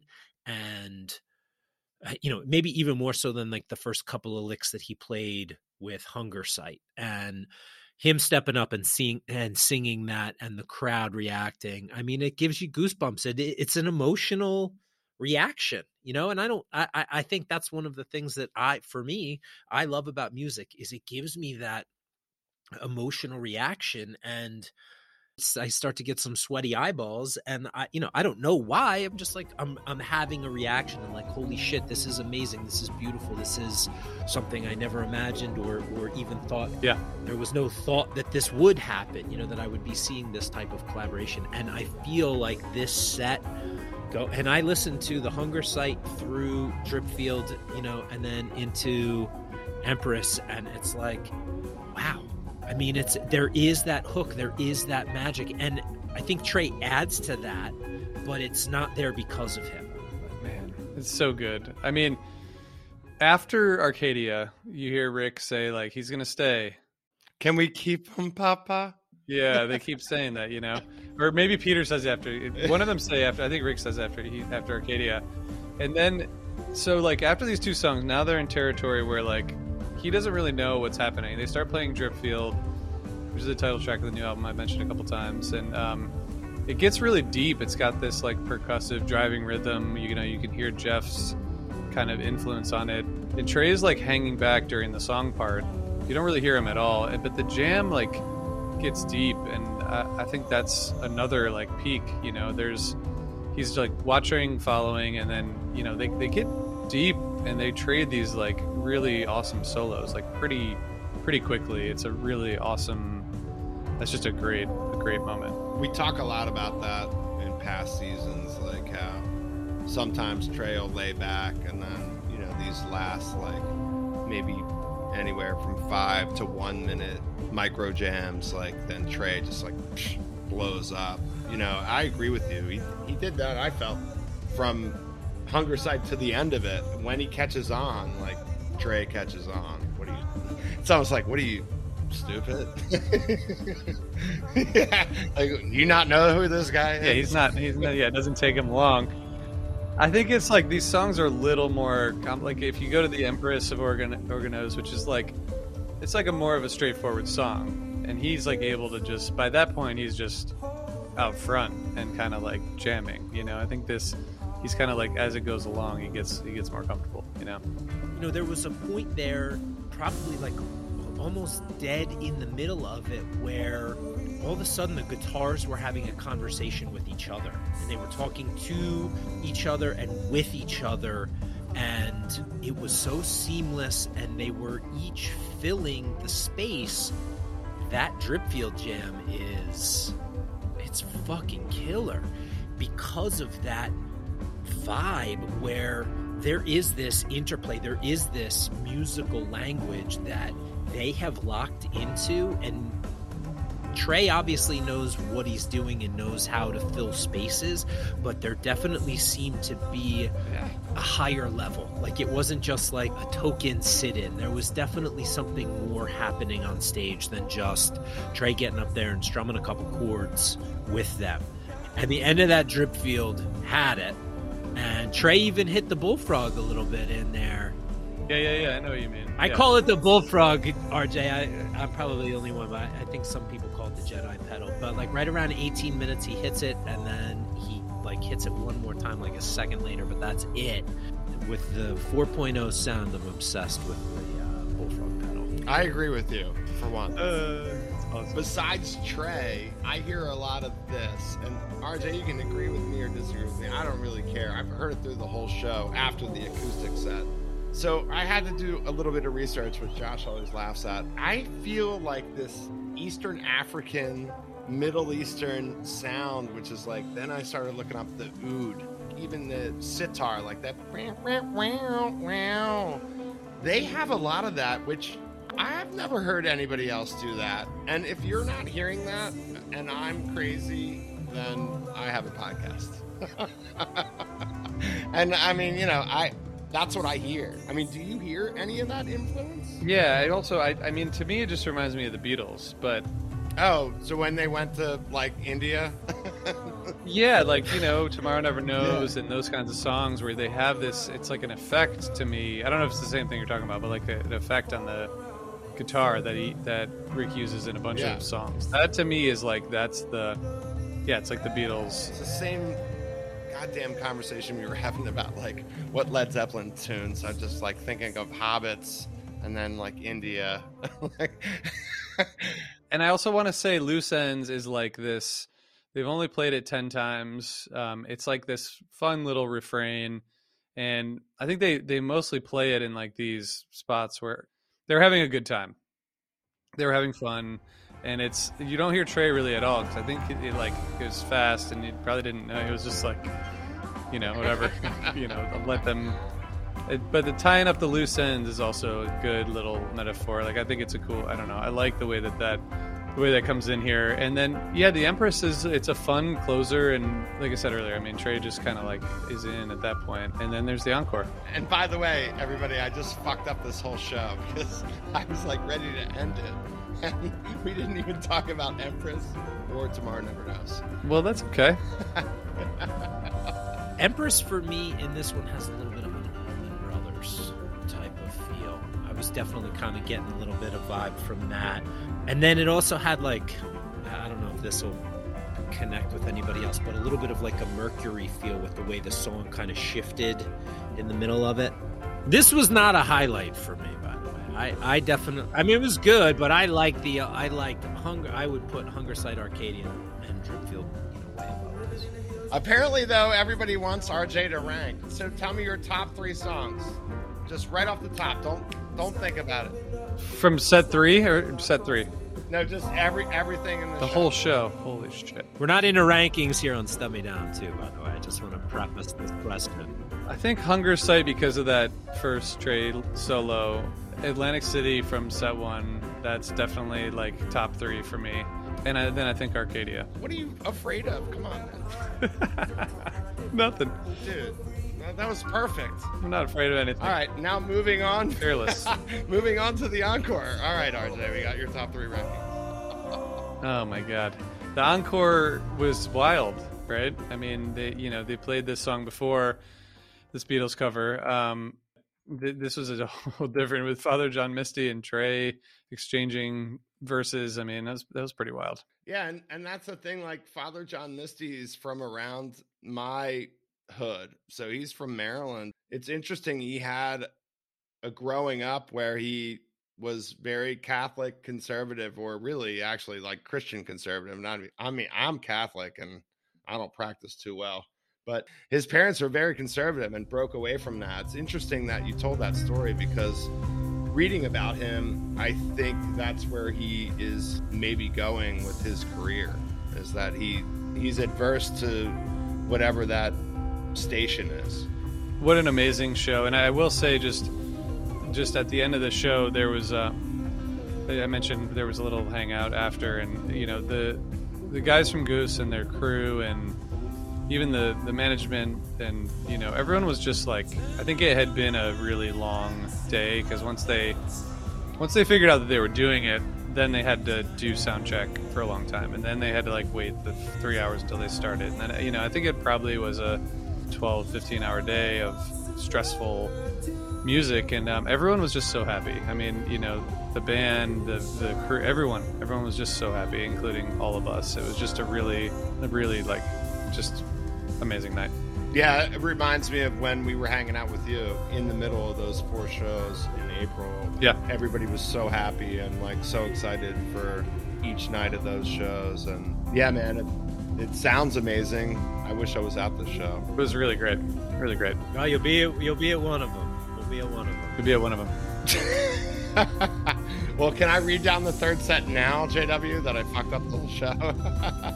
All right, so set three from Radio City Music Hall, Silver Rising, Hungersite with Trey, and then just rip off Trey for the rest of it. Arcadia, Drip Build, Loose Ends, The Empress of Organa, and then the encore Tomorrow Never Knows. J Dub. You know, uh, I'll say this. We talked a little bit about learning a new band and what that's like, and it can be daunting. Learning about Goose, getting into some of these tunes, listening to some of their shows, going and seeing them just, a couple times that we have, has been refreshing and I haven't done this with a band for a while. My wife gave me a lot of shit because you know I was listening to the show over and over and over, but I was also listening to different Goose shows so I could have you know some sort of basis of knowledge to talk about. So I listened to the show that Skinny went to, and I listened to the ones that I had been to, and then I listened to a bunch of random shows from over the summer and you know, for a young band that's only been around for a few years, these guys got it. And I think that there is a lot of room for growth. I don't think everything that they do, you know, their their shows for me aren't quite top to bottom. This was a top to bottom show, but definitely sat through moments where I'm like, eh, all right, uh, you know, I'm a little bored, or like just checking in with myself, like they they should move on, or this isn't doing it for me. As a young band, they are supremely talented and you know what? I can't wait to see him again. And you know what? If you don't fucking like him, then that's cool and good for you.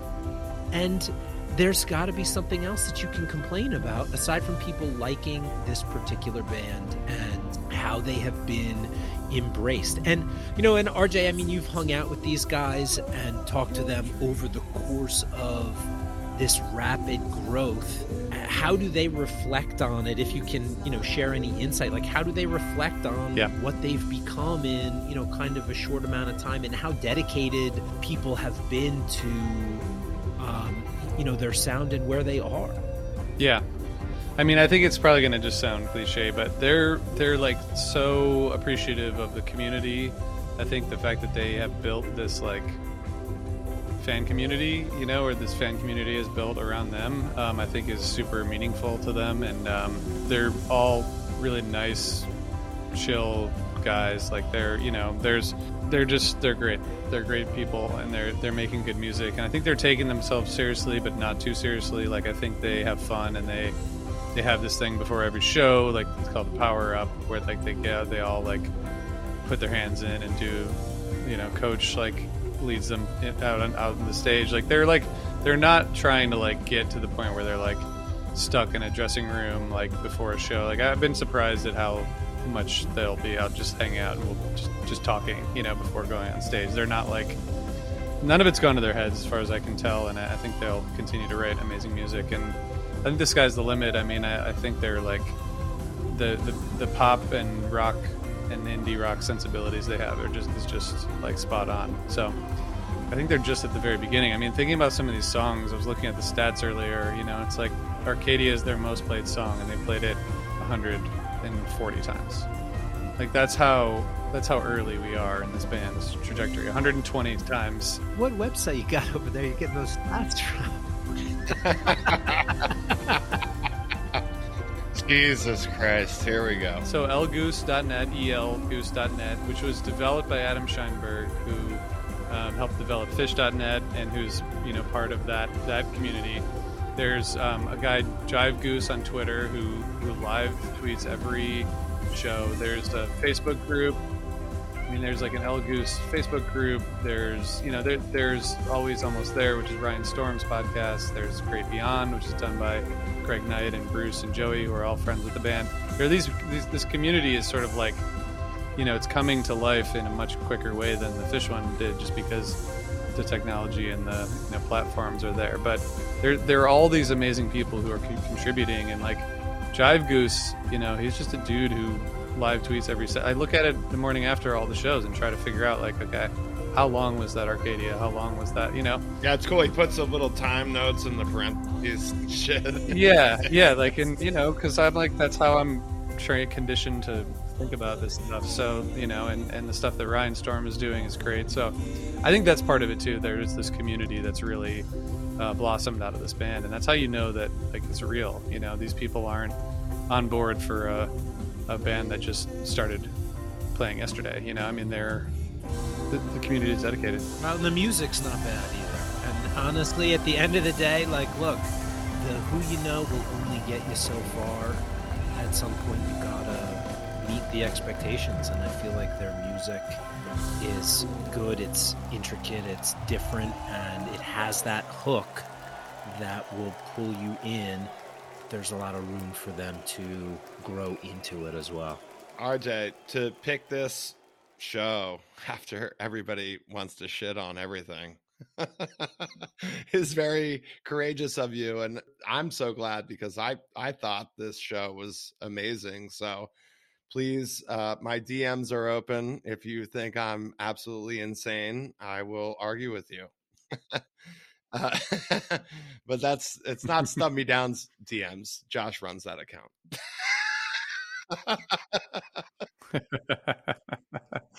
Don't tag me. Well rj hey man we are so grateful for you coming on today man. This has been so much fun. We can't thank you enough for spending the time with us tonight talking about Goose and Osiris and your role in the scene. It's all very cool. We're very appreciative to have you and all the things you've done to help to foster the community, the podcast community, the music community. You're the linchpin. You've brought a lot of people together, even indirectly. And it's very cool we're super grateful for you. You're an inspiration for guys like me and Skinny, who are, you know, just a couple of hacks hanging out in our basement. I'm not in my basement. Oh, thanks, man. Yeah, yeah. Well, you know what? We just love it. We love talking about music, and uh, I don't have many other friends aside from Christian. So that's what I tell them all the time.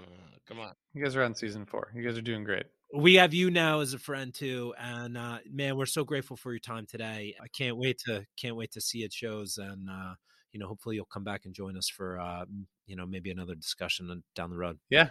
It's been a lot of fun. Anytime anytime. See you guys in a couple weeks. Hang on a second here rj because we have to like run through our ad spots just like you gotta do so yes. Shit. hold on to your hats. Go ahead All right. So, uh, as most of you know, if you're a fan of Stub Me Down, we are a part of the Lot by Primal Soup, a virtual lot of vendors for all types of goods that you can find on our scene. A couple of shops I want to let you know about today. One of them is Snug Pups. So, for you dog owners out there, this has got to be for you. Oh, Snug Pups. Yeah, Snug Pups. I know Bruno's got one of these. Bruno's got a donut one, but Snug Pups, Snug Pups makes uh, custom handmade dog coats. Gail and Brian are longtime music fans and dog lovers, and their mission is to make easy, affordable, and fun dog vests and coats for your pet to keep them warm and comfortable.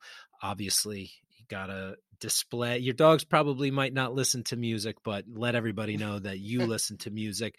They have donut design coats uh, they are also officially licensed by the grateful dead so they have steelies and dancing bears.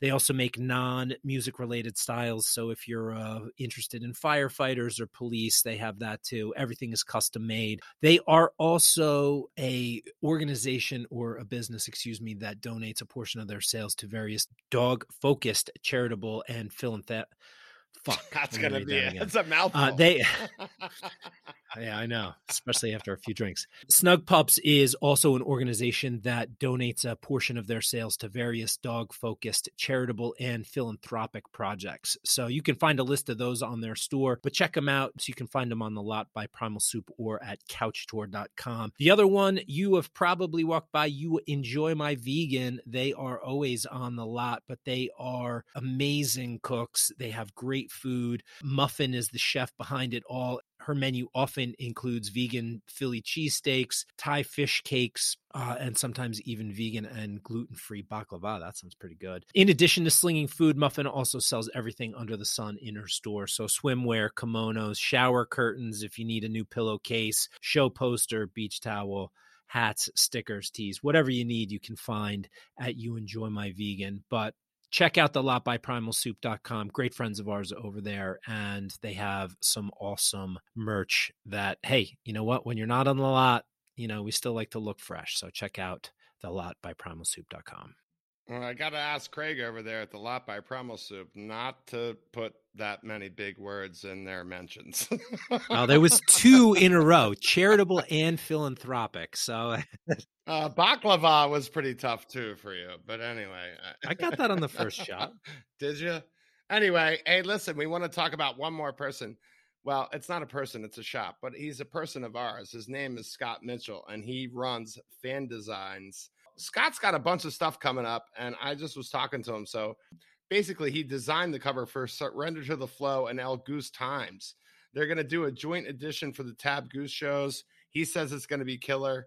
I can't talk about it, but we don't release this episode until later. So thanks a lot, Scott. And then he has really great stuff on his website hats, shirts, everything that you want, not just Grateful Dead or Phish. He has goose, pigeons playing ping pong, whatever you want. Scott Mitchell at Fan Designs is also going to hopefully be doing a run of Stub Me Down shirts. So stay tuned for that. Hey, we want to say once again, thank you so much to RJB from Osiris Media for joining us here on episode one of season four of Stub Me Down. RJ, thank you so much, man. This has been a lot of fun. Yeah, thank you guys. This has been fun. Thank you guys for having me. I can't wait to do it again. Yeah, man, definitely. Hey, Skinny, great job as always, man. Love you. Good work talking about Goose. If you want to check us out, we are on the socials. You can check us out on Twitter at stub underscore me underscore down. And we are also on Instagram at the same address, stub underscore me underscore down. We will see you at some shows coming up this fall and winter. Until then, we will see you the next time you need to get out of your shitty seats and down to the path. Later, everybody. Thank you guys. Thanks, RJ. Great balls of fire.